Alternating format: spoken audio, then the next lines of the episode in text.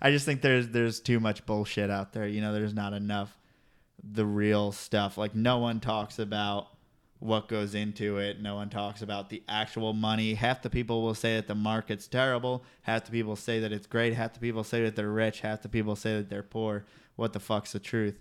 So I want to show, like, just the truth. That's really it. Just everything. Yeah.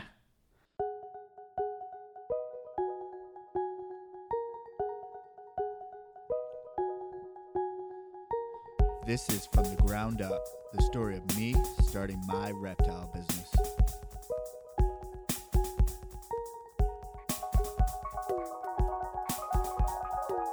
What we're talking about is the vet visit I went on today. Just general things when finding a vet or going to the reptile vet, and also knowing that there's no problem with going to the vet. I think a lot of people try to, you know, not broadcast the fact that they went to the vet, that they may have a sick animal, that kind of thing. Because they'll get scrutinized for it? Or? Yeah, to some degree, a lot of people think that, you know, if you have one sick animal, That they're all sick, or you can't trust them, or they don't keep well. But that's just not true. Right. I mean, just like anything, you can have one animal and it's okay. Right. Yeah. I mean, it is. If you have one animal, you have a lot less of a chance of ever going to the vet because, first of all, you don't have any like thing to spread sickness, as well as, you know, just your percentages are much lower. But the fact is, I went today to the vet to get my Solomon Island ground boa. Yeah, we're over it. For my Solomon Island ground boas. And what happened is for about a week or so, she had like a swollen mouth. Like one half of her jaw was really swollen and she couldn't really like close her mouth. To me, it looked like it was like hanging down. Like after someone like has a stroke and like one side of their face is like, I don't know. That's what it looked like to me. Yeah, just because it was swollen, so it was kind of open. Mm-hmm. And, yeah, so I knew that wasn't anything that was going to be contagious, anything like that. I knew it was some type of, you know, infection or abscess because of some prior impaction. So I brought her to the vet. The vet was really cool. He, like, was really pumped about working with something different. So what kind of vet did you go to? Just like, can someone go to any vet? Do you need to go to a special one? No, you definitely can't go to any vet. You can't even really go to any exotic vet because they kind of categorize exotic vets very broadly, to the fact that an exotic vet will work with birds, big cats, reptiles, you know, that kind of thing. So it's like, it's a very broad subject of what exotic means. So even though it's an exotic vet and they may be technically qualified to work with reptiles and stuff like that, you still want someone who may have more of a degree of understanding of reptiles in general. In fact, like a lot of the reptile vet I went to today, they actually have like two snakes in the front room of the vet. And then the guy was really... you know, he was just really willing, because I think it's kind of weird when you go to a vet, and especially when you're bringing in different things and the vet doesn't really know what it is. There's just so many species of snakes that, like, it can be awkward if the vet doesn't want to seem stupid to where they're like, what the hell am I working with here? But, like, you know, I wanted to, but he was very open to be like, I'm not sure if I've ever seen this before, but... you know, a snake is a snake in a way, but, you know, tell me a little bit about it. So it was cool because he was wondering about what, you know, the feeding schedule is and stuff. And Candoya have really slow metabolisms. So he's like, when is the last time it ate? And I was like, well, 2 weeks ago, which is actually when the swelling started. So that's definitely another sign to where it may have been some kind of problem when she ate last, as far as she may have gotten a little piece of like coconut husk or something stuck in her mouth to, you know, create a little wound, or she struck like the side of the cage or something by accident and, you know, got like a small wound in her mouth, and that's what where the infection came from. Okay, wait, back up a second. So okay. How did you know, you said it's hard to choose a vet. because some like don't know about snakes. And so how did you go about choosing the vet you went to here in Dallas? Most of it was looking up through Google, and that's pretty much it, because even there are some keepers that are around here. Mm-hmm. But I wanted to look up. I don't know, I'm kind of weird. Like, I literally like stalked each vet to see if they like their picture or like what do you mean? like you can go on a vet's website and it will say like, look at this, whatever, and it's not even the same species of snake. Like, there's a lot of people who you can count off pretty immediately. Okay. So it seems like everything he was doing was very catered to reptiles. And then he was talking about how he had spent some time in the Amazon, and he was talking about all the, like, he would be out at night and then you turn on the lights and like all the boas scatter and stuff mm-hmm. like that. Like, there's so many reptiles in the Amazon, but it showed the fact that he's into snakes. You know? That's definitely a plus when you're giving him your snake to work on. Right. Yeah. And I made it kind of a point when I was making the appointment to be like, you know, I'm not bringing a ball python or a corn snake. Something special. It's going to be something a little bit more fun than that. So, so he was just really, curious about it. And so how'd the visit go? It went well. So what happened is basically he just took her and, you know, propped her mouth open with, you know, like one of those little wooden sticks. What do you call those? A dowel? No, you know, like they put it on your tongue, like a tongue depressor. Oh, it's called a tongue depressor. So with a tongue depressor. And, you know, propped her mouth open and looked at it. And, I told him that for the last week, like a couple times, I had cleaned out her mouth and stuff to make sure there was no cocoa. Because mm-hmm. Since it was hanging open, it was kind of collecting all of her bedding. Mm-hmm. Yeah, so I was making sure that her mouth was clean and stuff like that. So he opened it up and saw, you know, there's no type of like mouth rot or anything like that. Just a very like localized infection to mm-hmm. where this like little wound must have been. So what were you using to clean? Like I was just your hands, or? I was just washing her out with water. Oh, okay. I didn't know if you're like picking it out with something or. Yeah, and then I tweezed a little bit of the bigger bark so it didn't like go down her throat, you know. You're saying you used my tweezers? I definitely used your tweezers. You used my tweezers to clean the snake. Okay, so he had asked where I went to get my Louisiana pine. What I got mine from Jay Jacoby, who is a breeder in Pennsylvania. He breeds all kinds of pine snakes and different colubrids. So they're Vanny Venter line from Jay Jacoby. But how long ago did you get that? A while ago. Yeah. Like 4 years ago. Oh wow. Okay, I didn't know that. But no, that I've 2 years ago and about 4 years ago. I have three. Oh, okay. But But yeah, so he propped her mouth open, looked at it, saw that, you know, it was a little infection. What he could do is, you know, cut open the abscess, but first we're going to try to just do, you know, shots at. How did he keep her still through all this? He was getting bit. So not keeping her still? Yeah. Yeah, so he just initially picked her up by the head. She kind of turned around and bit him. And then she got him a couple more times, but he handled it well, getting bit. Yeah, he was fine. Yeah, he was pretty cool about it. I guess. I mean, I don't know how often he said he has a client who does venomous, so they've done like tubes and stuff like that. Wow. I was like, I kind of wish I had a tube to give her injections, because mm-hmm. you just put the snake off the tube, it can only go one way, so right, much easier. Instead I'm going to have to do like the pillowcase over her head and then grab her head and do it, just so I don't get bit every time. Just it makes it a lot easier to control her head under there, and then plus it gives you some room between her teeth and you. If you have a pillowcase out over her, how do you know where exactly to give the injection? No, you're not giving the injection in her head. You're usually giving the injection in the top 2/3 of her body. So. Oh, so you have a big range of where to give it. Yeah, you're basically just getting it under the scales. Okay. And, like, into the skin, and then you kind of got to rub it in. So is the injection, like, antibiotics? Like, what?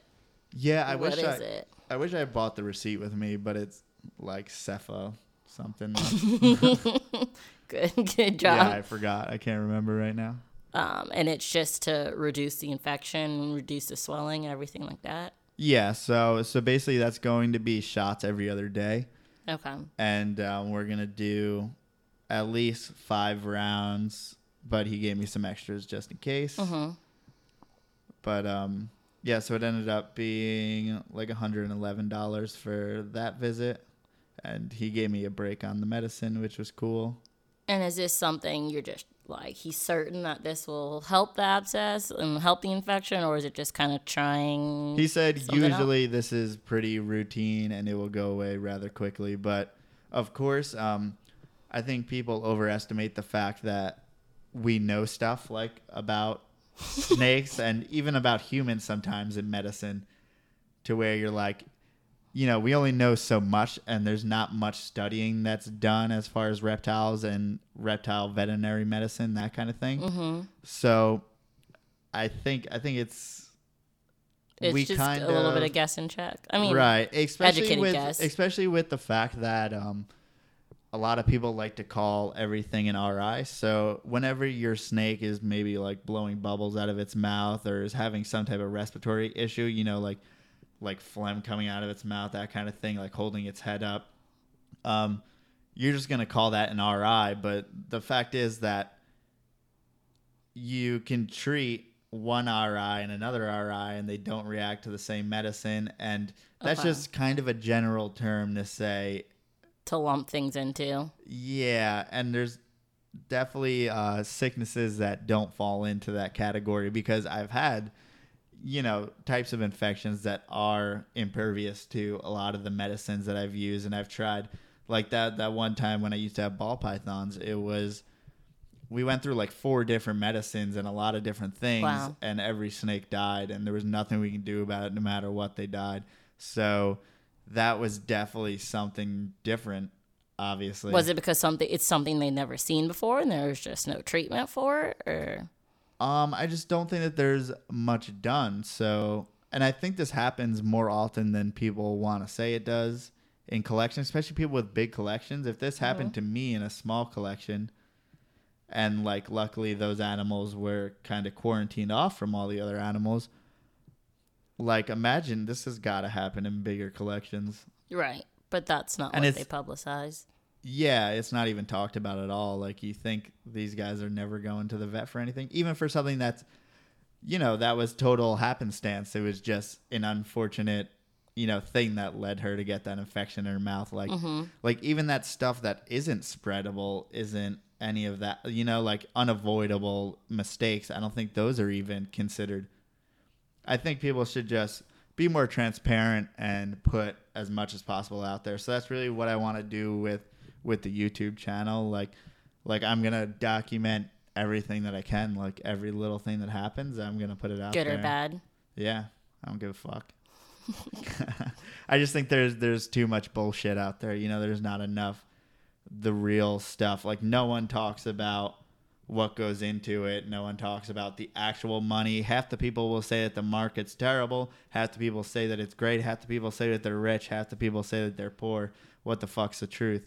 So I want to show, like, just the truth. That's really it. Just everything. Yeah. Interesting. So I feel like there's a lot of people who just put out the positive stuff, who just sugarcoat everything. Mm-hmm. And there's things that aren't even, I mean, your snake getting infection isn't really that negative. Like, it's just something that happened and you went to the vet and, you know, got it taken care of. Like, even if your snake gets an RI, it might not even be due to, you know, a husbandry issue. What usually causes an RI?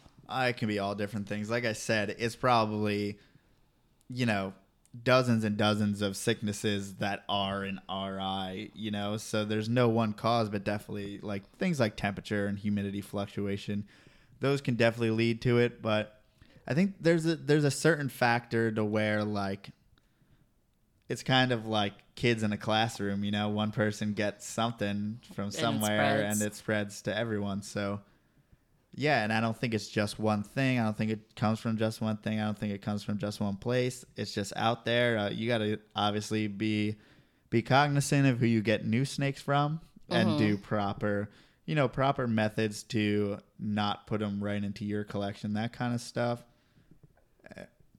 Now, this may be naive, but when you have snakes in separate racks and separate tubs, you know, you're not like, they're not hanging out together frequently. How do those things spread? They're still in proximity, and as well as the fact that you're going to be cleaning them and you're going to be handling them one after another. I mean, so like you touching you one can spread it incidentally. It. I mean, there's still good airflow between, especially if you have tubs on the same level of a rack. Okay. And most certainly, you know, there's just airflow everywhere in the rack. Okay. I mean, there's just nothing to truly say 100% them. This isn't going to happen. Yeah. Mm-hmm. And then also, you know, there's mites, which are such a common occurrence and also shouldn't be frowned upon, but you need to take the necessary steps to never, ever sell a snake with mites if you can control that. And then also when you get mites, know that, you know, take the proper precaution and then don't sell any animals for as long as you have mites until you know it's 100% out of control or under control. And you know, just for all these sicknesses, do things with a sense of urgency or a sense of some type of speed to get it done. It's going to help you in the long run. Too many people are looking on Facebook saying, what do I do when this happens?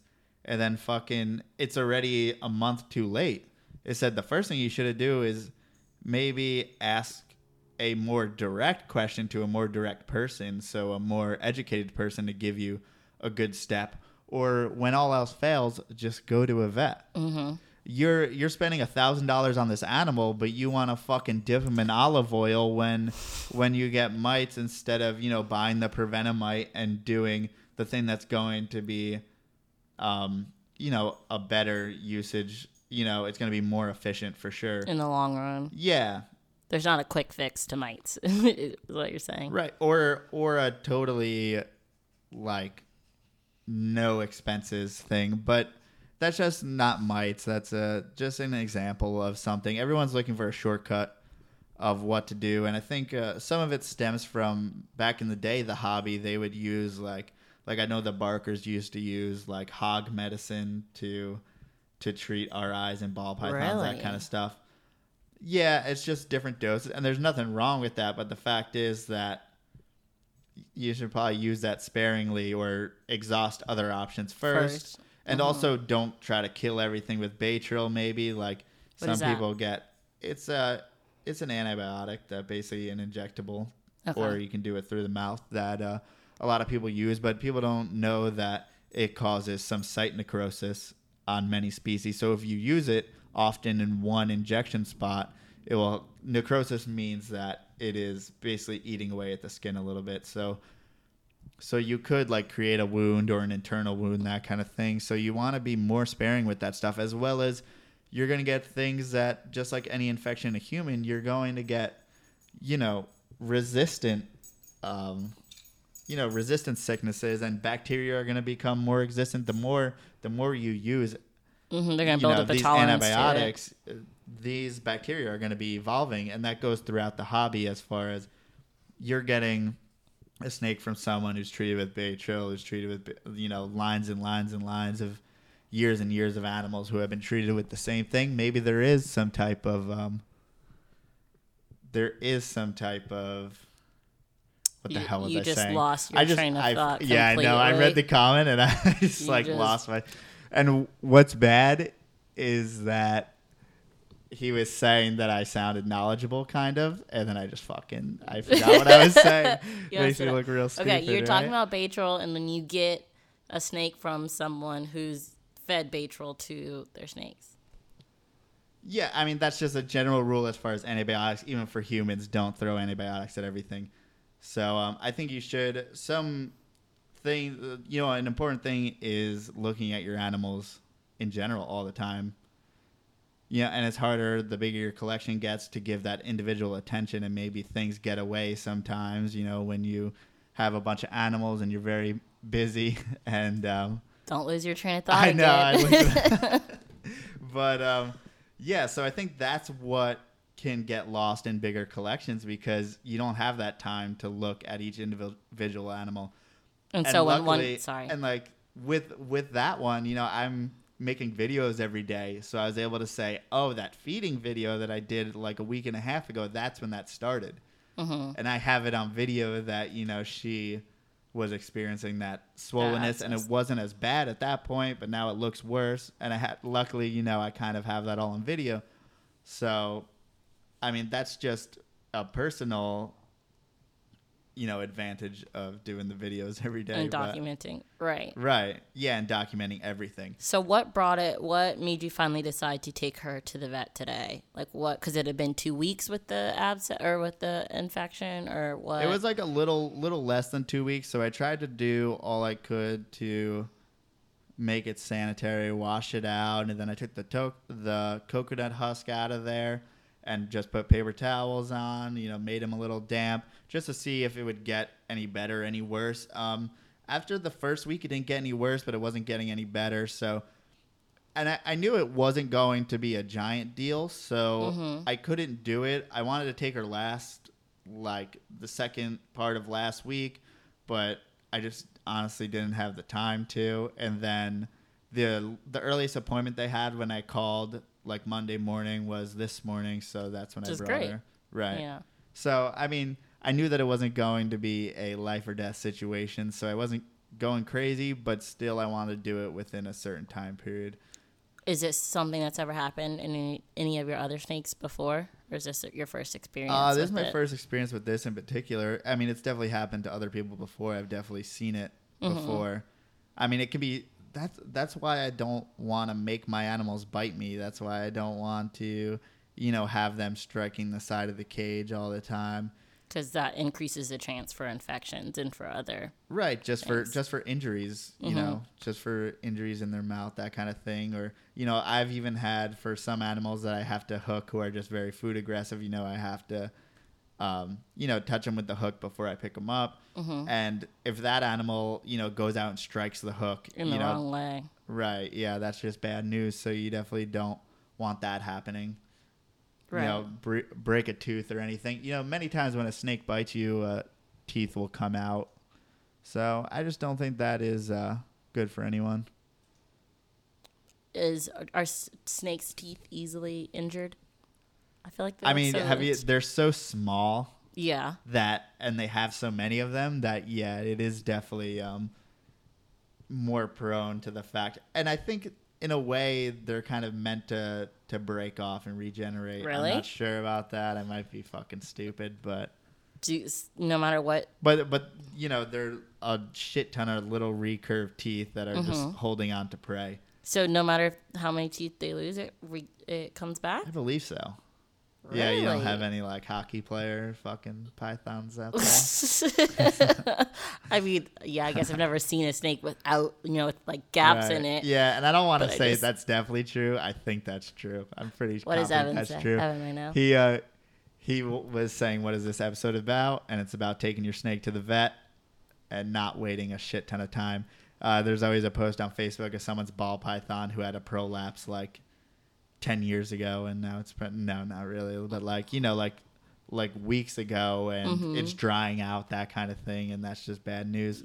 It's terrible to let it just like hang out for that long. And they're like, well, I tried to put sugar on it, I tried to put it in warm water, I tried this, I tried that. Well, did you try going to the vet? did you try that? To the vet a little bit sooner. But that's just my opinion. I mean, there's so many different little hobby cheats, but if I'm working with an expensive animal, I'm going to pay $100 instead of acting like I'm a doctor. But then I do other things to where, you know, I like giving my own injections. I like taking the stitches out, that green tree python. When we had to get those stitches, it's like, do I bring her there for the vet tech who who thinks it's a ball python. Oh, by the way, I called the vet. They're like, oh, we saw your ball python before. Yeah. And I was like, no. Yeah, whatever. You just went with it. They're like, we saw your ball python green. So the green tree, I told them that her name's Green, and then the Solomon Island boa, her name's Red. I noticed, why do they ask for the names of the snakes? Like, I mean, I guess for like dogs and shit, they ask for the name. And I understand. That's just not. That's weird.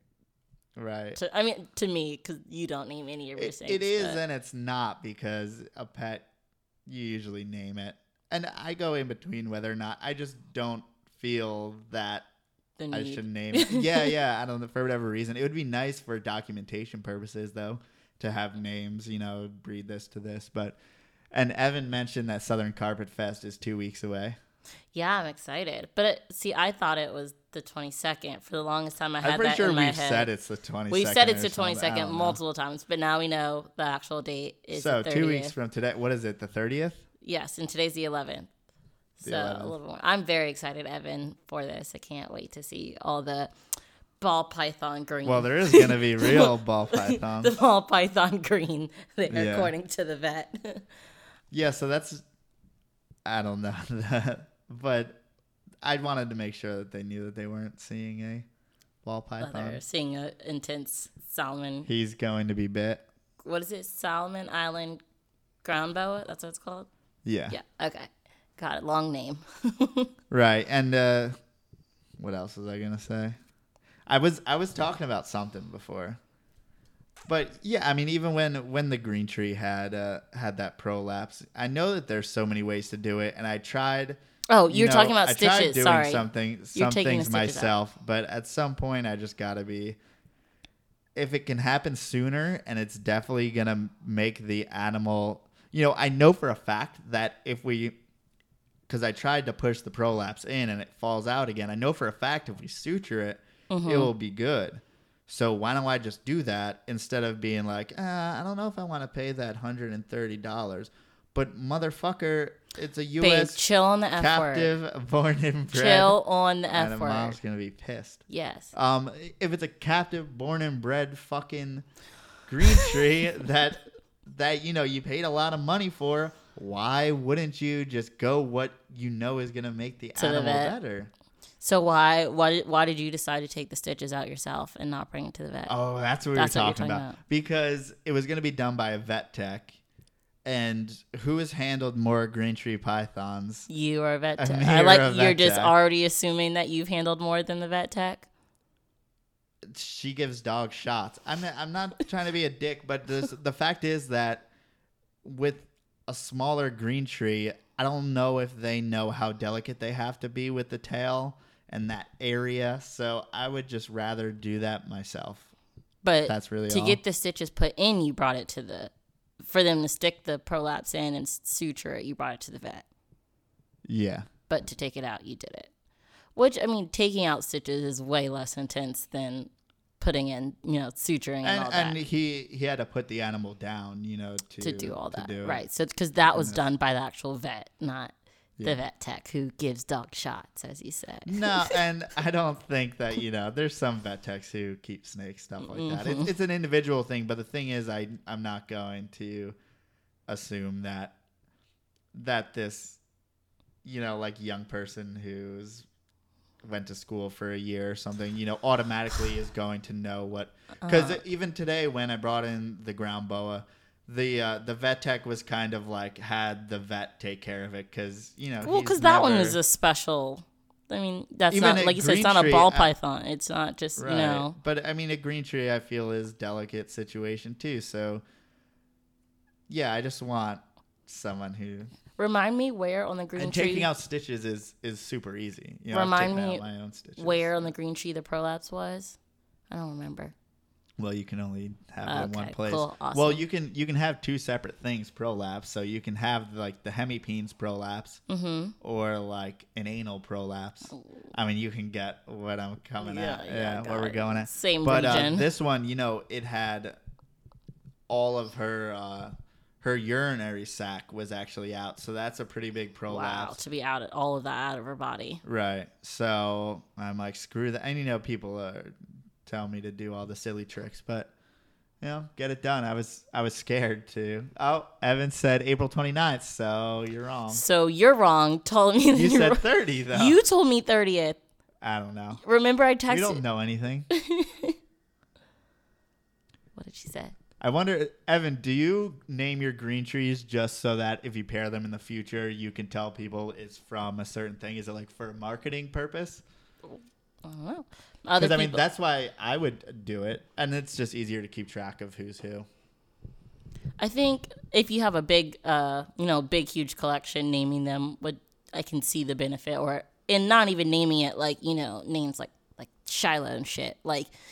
Specific, Well, the advantage of that is that when you say this pairing's from the sickness to...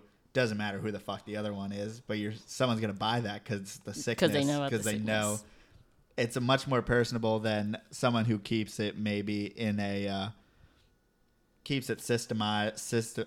What the fuck am I saying? Systemized, right? That's a word. I don't know what you're saying, okay. But that's a word. Systemized by serial number, so it's like AZ124 right. 5 6 7. It's not the most marketing attempts, but yeah. For inventory and organization.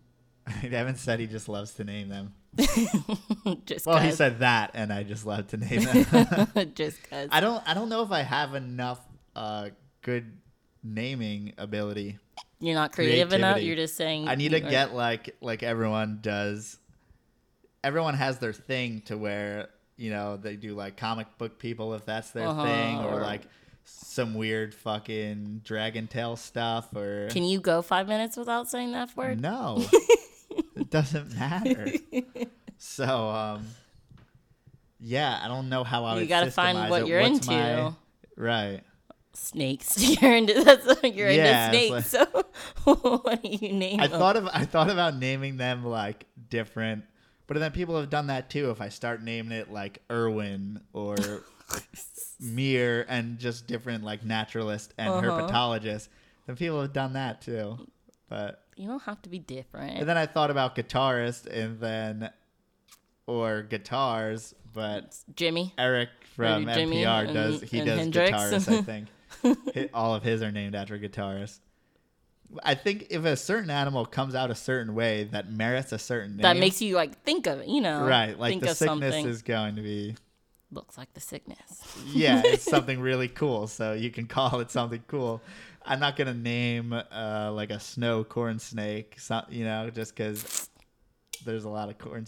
You should name it. Something that's one of a kind. I think I would definitely be able to come up with a name. So maybe when your palmettos come and you're doing all that.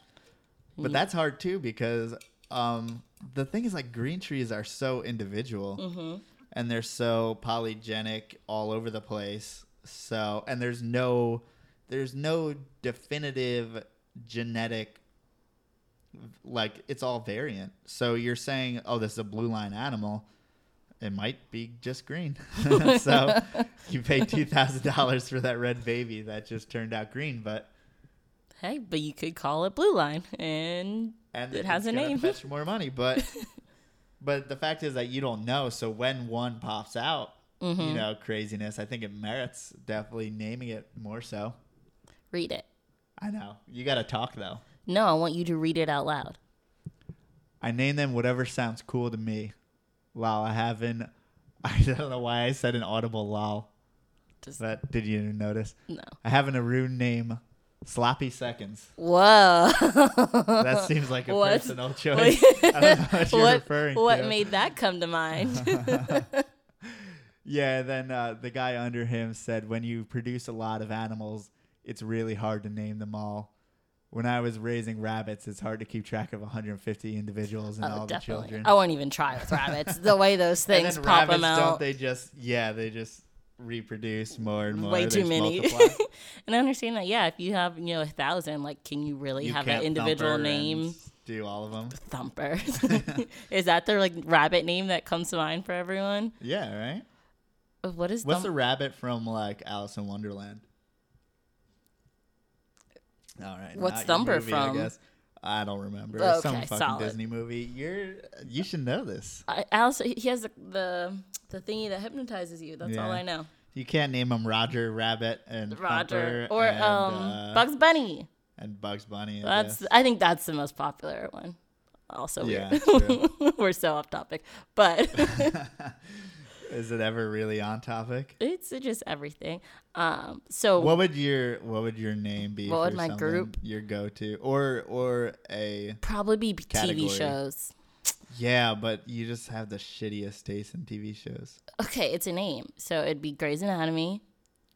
That'd be one of them. It's Scandal.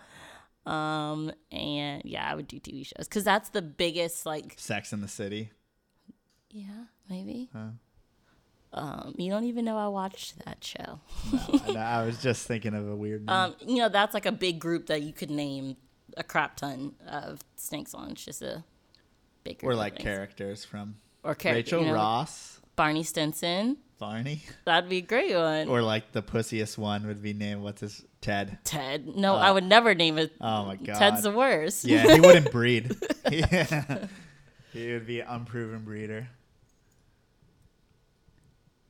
You end up calling any animal something of you. I'm too bad at reading. It's too far away. I can't read it out loud. I need you to talk. You just have to read it to yourself. Okay. Yeah. Yeah. Well, speaking of things that wouldn't breed, today we were watching Brian Barczek and his video of certain snakes. Wow. Sorry, it came into my mind. Dig. What are you saying? It's not a dig. It's a positive thing. No, I'm kidding. Shut up. Read it. Okay. He was talking about a certain snake that I don't even remember that doesn't breed. So I'm interested in whenever they would try to breed the female, they would die, or they would produce eggs that would die. And so I'm interested what other species are like that. If there are any other species. Oh, that was just a certain mutation of ball pythons. And they think it's because the mutation, you know, when you have genetic mutations, it may not only change the color and pattern, it may change the anatomy, may change a bunch of different things. So you're working with broken genes, so you can't expect the animal to be perfect. So I think that one was born with a little bit more of a narrow, you know, reproductive system, so it doesn't pass eggs correctly. But he was saying that he had ended up with a lot of rabbits named Bitch and Shithead, which is true because when you have like really dick snakes, your hognose. Let's call them dicks. Those are the ones that get names, I think. The annoying ones are the very like temperamental ones, right? Definitely, the I can nice see ones that. Are like you or don't calm, think about right? Yeah. They don't bother you. Or what's that goat video? Like Roger. I thought it was Kyle. Roger, you're such a prick. Yeah, this is a really mean one. Yeah, really mean goat to all the other ones. Yeah.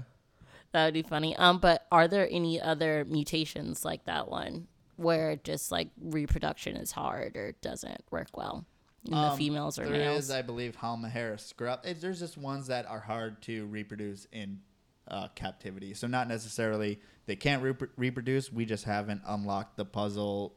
The right things to reproduce them. So things like Bolin's pythons, they just produced those maybe 5 years ago, and it was in Europe. I don't think anyone in the United States. I heard that a couple people or someone may have eggs this year. Bolin's pythons in the United States. I've heard Kevin McCurley has bred them and someone else, but the fact is there's just some that have different environmental factors where Bolins are a real interesting species as far as they live in higher altitudes, so they thought that might be the key. So I know Pro Exotics was, you know, trying to breed them in Denver, and that didn't work. So, and that was at the right altitude, so it wasn't that. You know, there's a whole different, and there's some that need to be kept a certain size, some that need a lot more time to acclimate to, especially when you're working with wild caught animals, they're going to be less readily like want to breed in the beginning, and especially if you're getting adults.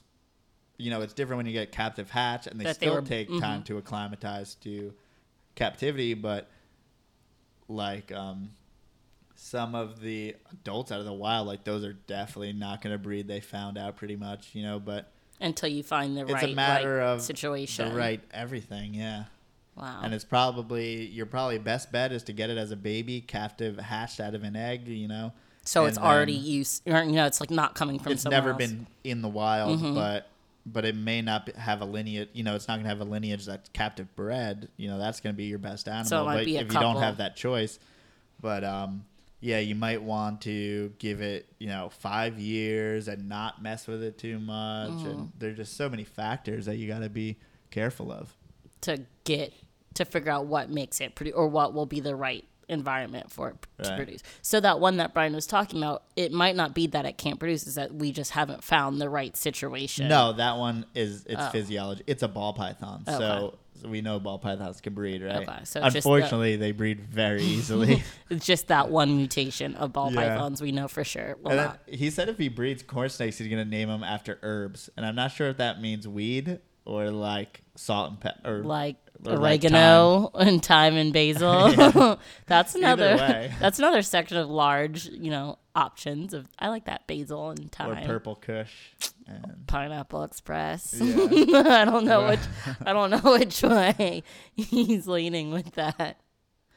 But I like those options. Well, I guess maybe you're in the minority of not naming. It seems like people like to name theirs. No, there's definitely a benefit to it. I think not ball python people don't do it because I just think the genes are way too. Well, you name the new gene anyway. You name it some silly ass name. Clown spider. Yeah. Yeah, all those crazy. Well, flying lotus. Yeah, all that. I made that up. But he said, "How do you feel about the environmental impact of the dumping of exotic or designer snakes?" So I'm not sure. I guess that means into the wild. I don't think dumping is, I don't know. I'm very naive, but I don't think you should dump ever. Even anything that's been in captivity shouldn't go out into the wild. Just the fact that you're setting them up for failure. It's probably going to die. Right. And B, you're just introducing things that may have been in a captive, parasites or bacteria that's in a captive situation that have never been in the wild before. So once it gets in wild populations, and all that stuff, they don't have any defenses to these foreign bacteria, foreign parasites.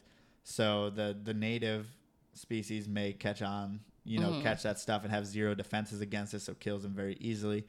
It's definitely a problem as far as, spreading disease. Is there any sort of benefits? I can't imagine any. I don't see any dumping ever. Like if it's hard for you to sell, because we were watching something else where they were talking about like people dump because they can't take care of the animal anymore and they are having a hard time to sell. Like, is there a route for them to go other than dumping? Like, can you bring it to like?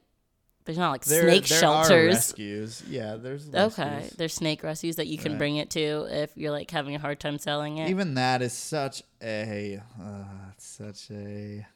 sketchy situation because if you go on Craigslist in any town, any city in America, it will say reptile rescue will take free animals. Like, do you want free animals or do you want rescue animals?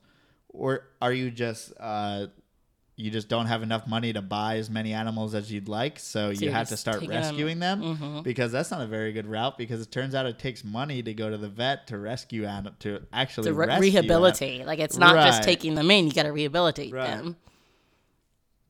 So are you trying to solve your hoarding problem or are you really trying to make a difference? And then also I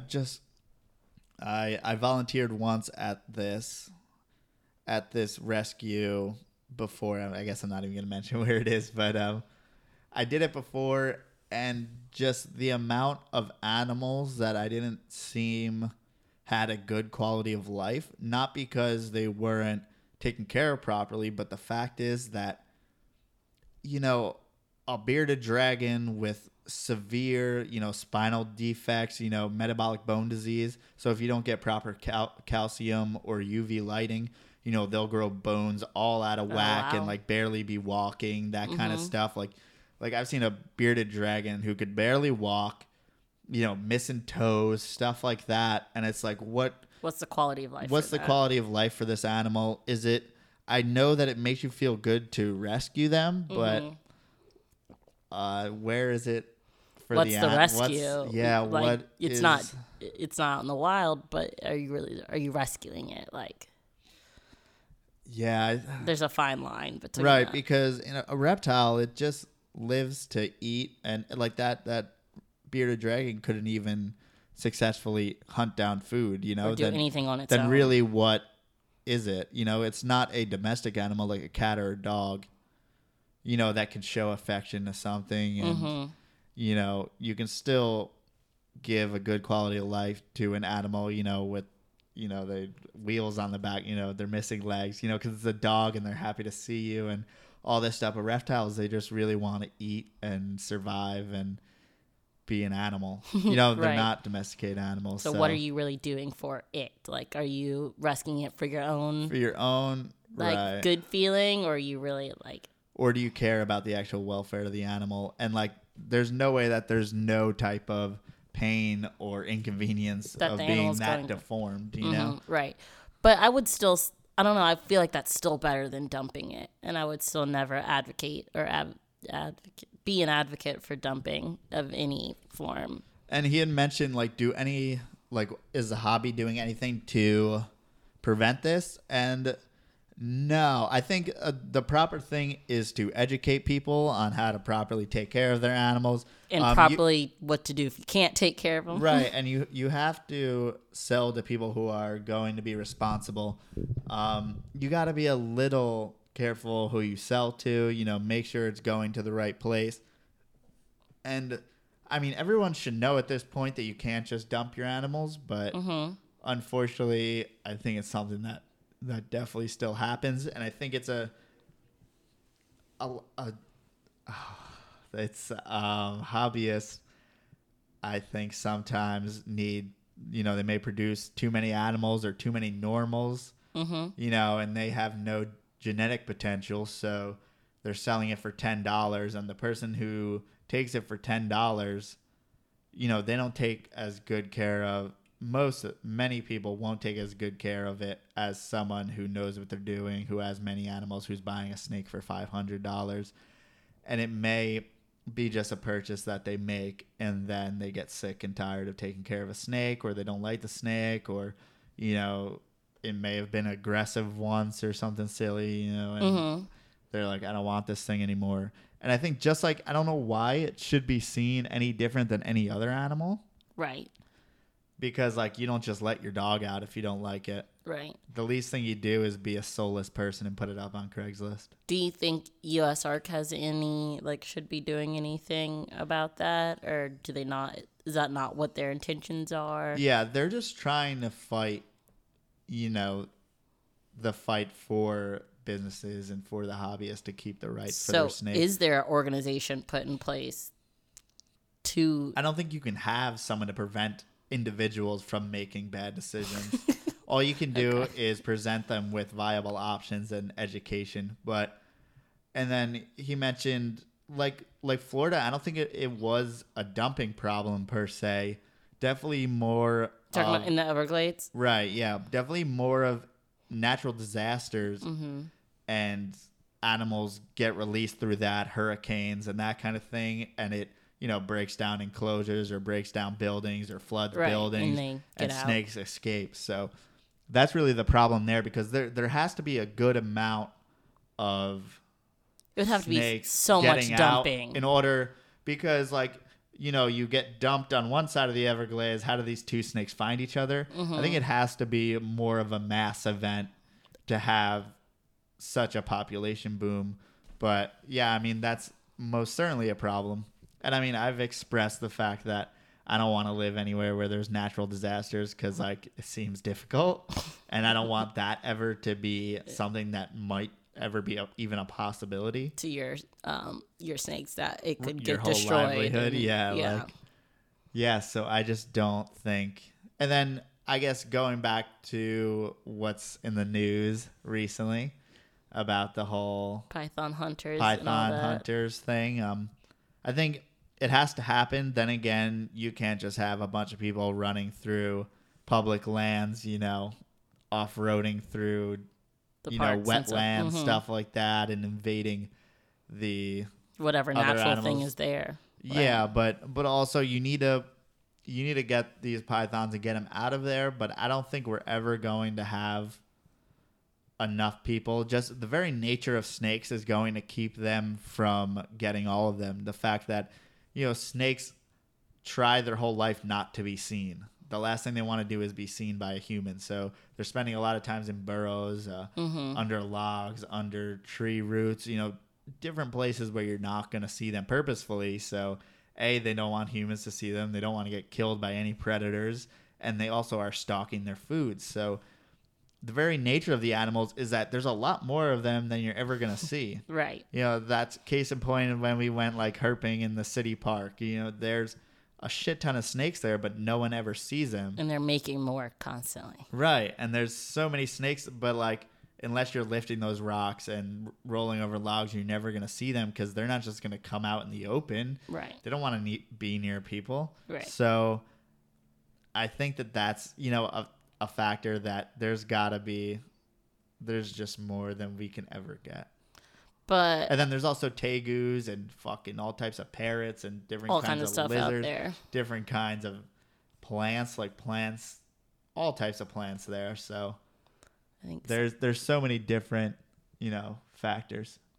But I think at the same time, I mean, obviously I don't live in Florida. I don't know like what the thoughts of the legislature is there, but I view it as they say, okay, like we have this problem. It's continuing. Like we have to do something now. And this is their only like idea that they have to like get in right now. Like they don't want to wait because they know it's only going to get worse and they're only going to be more snakes. And I think their logic is this is something we can do now while we think of another solution that's more, long term. I would hope that's what they're thinking. It's like, and I don't think there's no good way to trap snakes. There's no good way to draw them out. But at the same time, like we can say that, like, oh, there's no way to solve it. But if people who are in the legislature, who are high up, they can't say that to the constituents. So, like, sorry, there's no way to solve this. If it's done, there'll be an individual who has an amazing idea, which solves it through business before it's done through the government. Really? The government doesn't have any good ideas for this kind of stuff. Okay.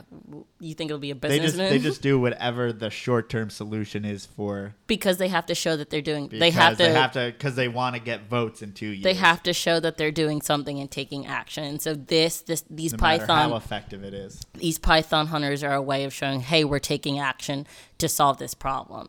So people who aren't fully educated on the ramifications will be like, oh, awesome, this is great, they're doing, you know, like the other people who are saying like this isn't helping, they're like, their response to that is like, well, at least they're doing something. Like I feel like that is the go-to response, like, well, at least they're doing something, right. And I kind of feel for those people who are like, they're doing something, like, yeah, it may not be the best, but what other idea is there on the table? And there isn't. There is no other good idea. But we got asked, if you had leftover animals, produced too many animals, would you eat them? Would I eat snakes? I think they're just too small as babies to give a good meal. I mean, that would never cross my mind. Yeah, and I'm not against the fact that, you know, that can be a decent market, you know, sustainable captive born animals, farm them for food. I don't think that's a far out concept. I don't know if there's any good way to produce it in a good, feasible, economically feasible manner, and then also good for the animals while they're alive. But yeah, I mean, and there has to be some type of way, you know, you gotta supply. If you could captively breed and farm, you know, python skin for boots and shit like that, it's a lot better than them wild catching thousands of pythons a year in the area. Put on boots. Right. So I don't think there's anything wrong with that. I couldn't do it, but if someone does, I don't think there's anything wrong with that. If you're doing it for a purpose, I can't really say no to that. In many ways, farming in many ways, different farming practices for reptiles, especially alligators, have proven to be like a great conservation tool because, you know, you don't have to take them out of the wild anymore. And then they're also diminishing in value because you don't want any wild caught animal. You want that captive. You would much rather have a captive born that you don't have to worry about different types of, you know, things associated with wild animals. So if you have extra, I wouldn't knock you for doing that. So I wouldn't ever do it, but like Tom Crutchfield says, and I don't agree with everything Tom Crutchfield is about, but conservation through commercialization. So it tends that if there's money to be made, people can serve it more. Mm-hmm. So even if you look at, they were trying to ban boas. They were trying to put them on the Lacey Act with the reticulated python and the Burmese python, which, by the way, just got eliminated recently. But they were trying to put boas on there. But the fact is, USARK was easily made like an economic, this is how much money is made in the pet trade off boas, like millions of dollars. So don't cut this. So an economic need is what all people in government and business, like, they care about. If it's making the money, they will keep it. If it's making money, they'll keep it around because, you don't want to fuck over people whose livelihood it is to produce that. Right. And I understand that. Like, it's their constituents. Their constituents want to keep making money. And so, they have a hard job to do. They have to try to please everyone and do everything. Despite what they feel. Despite the fact that they're uneducated and all these things. Despite the lack of knowledge about the ramifications. Like, you don't think that when you're up for some government office that you're going to have to know about reptiles. No. But the fact is that you have to take the information that's given to you. So, therefore, we have to be there to give them that information. That's why USARC's there, to inform them, to educate them that even USGS studies have been bad science, and we've had to go in there and say this isn't. Well, what they try to do with the Burmese python is say that, well, according to global warming, it's going to be 70 degrees in 100 years, in like 40 years or something. So Burmese pythons are going to be all the way up there. Well, guess what, motherfucker? Like, you know how high the ocean's going to rise? There's going to be way more problems in Illinois than that. We're so fucked. The Burmese python, it does nothing. And the fact is that there was no legitimate science behind a lot of that stuff. So it's fear. It's placing the fear. It's fear. And then also, it's obviously just a problem in Florida. It doesn't go any further north. They can't. It's not even all of Florida. It's a small section and maybe a little bit more. Florida. Right. They're just, people don't understand how snakes work and how they don't do good in variance of temperature. And, if you go to South Florida, there's so many iguanas and stuff. Like, there's so many other problems. It's hard to say that animals galore in Florida. Right. Yeah, it's so there's like a whole island full of like fucking macaques and stuff. Like, they're just monkeys hanging out everywhere. In Florida. Yeah, there's all types of things wrong, and then also the sugar plantations and stuff are in the Everglades, like pretty much ruining the Everglades and things. I did not know that. And things like in Indonesia with palm oil, and I believe there's palm oil. I don't know if there's palm oil plantations also in South Florida. Probably is. I probably sound stupid, whatever. But there's just so many problems out there with so many things. Mm-hmm. But the snake problem is coming to forefront solution. But lately, the snake problem's easy because the media likes that kind of shit, and it perpetuates fear in people. They're using people's instincts that are ingrained from millions a year or thousands of years of evolution of saying snakes are bad, snakes can hurt you. That's pretty much it. They're just playing off your fears. That's why it's good that USARC exists and that USARC continues to, educate people and advocate for the snakes. And for quite a while, people were saying, why do we have USARC? Things seem to be knocking down left and right. And then we had that one win with, what was it, maybe 2 years ago, where they kept retics off the Lacey Act. So they got that little win, and then they're just getting win on win on win. So it's been kind of a domino effect. But the fact is that they're not making those big wins, so they're targeting smaller towns, more individual, localized things. Like in Arlington, Virginia, they're trying to do a ban on pretty much most exotic animals. So the fact is, you got to be cognizant all around. So, and there's so many people. USARC does a great job of saying this is happening in this small town. Like, they somehow get word to the small town, right? And then get people around that area to come in and present their side of the story, present the facts, present, you know, all the good information. So I think that that's super important. Right. I want to save the video on the screen before it goes away. I'm scared. Let's do it. I don't know. You can take it down now. You don't have to move it up there. You don't have to stand up there. Let's see what we got. I don't know if you see. Okay, in the top. Well, let's talk about. You can do that while I talk. All right. Is that all we got? That went quick. I feel like every time it feels like it takes up forever, and this time it was pretty quick to set up, but we like get going, and then I just feel like it just goes so fast. Like, I don't know. This one went faster to me than like other ones. We could bullshit about nothing for a long time. Yeah, we used it. We got 25 viewers. Save it. I did. It just stays up there. So that is it. Thank you guys for listening. Thanks for the questions. Yeah, those are great. I liked those. It kept it going. It makes it so easy to ramble because even though we started off with a topic, we just bounce around, and I hope that's still fine. Entertaining for people. I mean, definitely. We're still. I think we talked about relevant. Relevant the naming topic was not all that relevant. And, well, it was in the beginning, and the fact is that, like in the YouTube videos, this is a good place for me to express those opinions where I don't want to make a whole YouTube video about negative shit.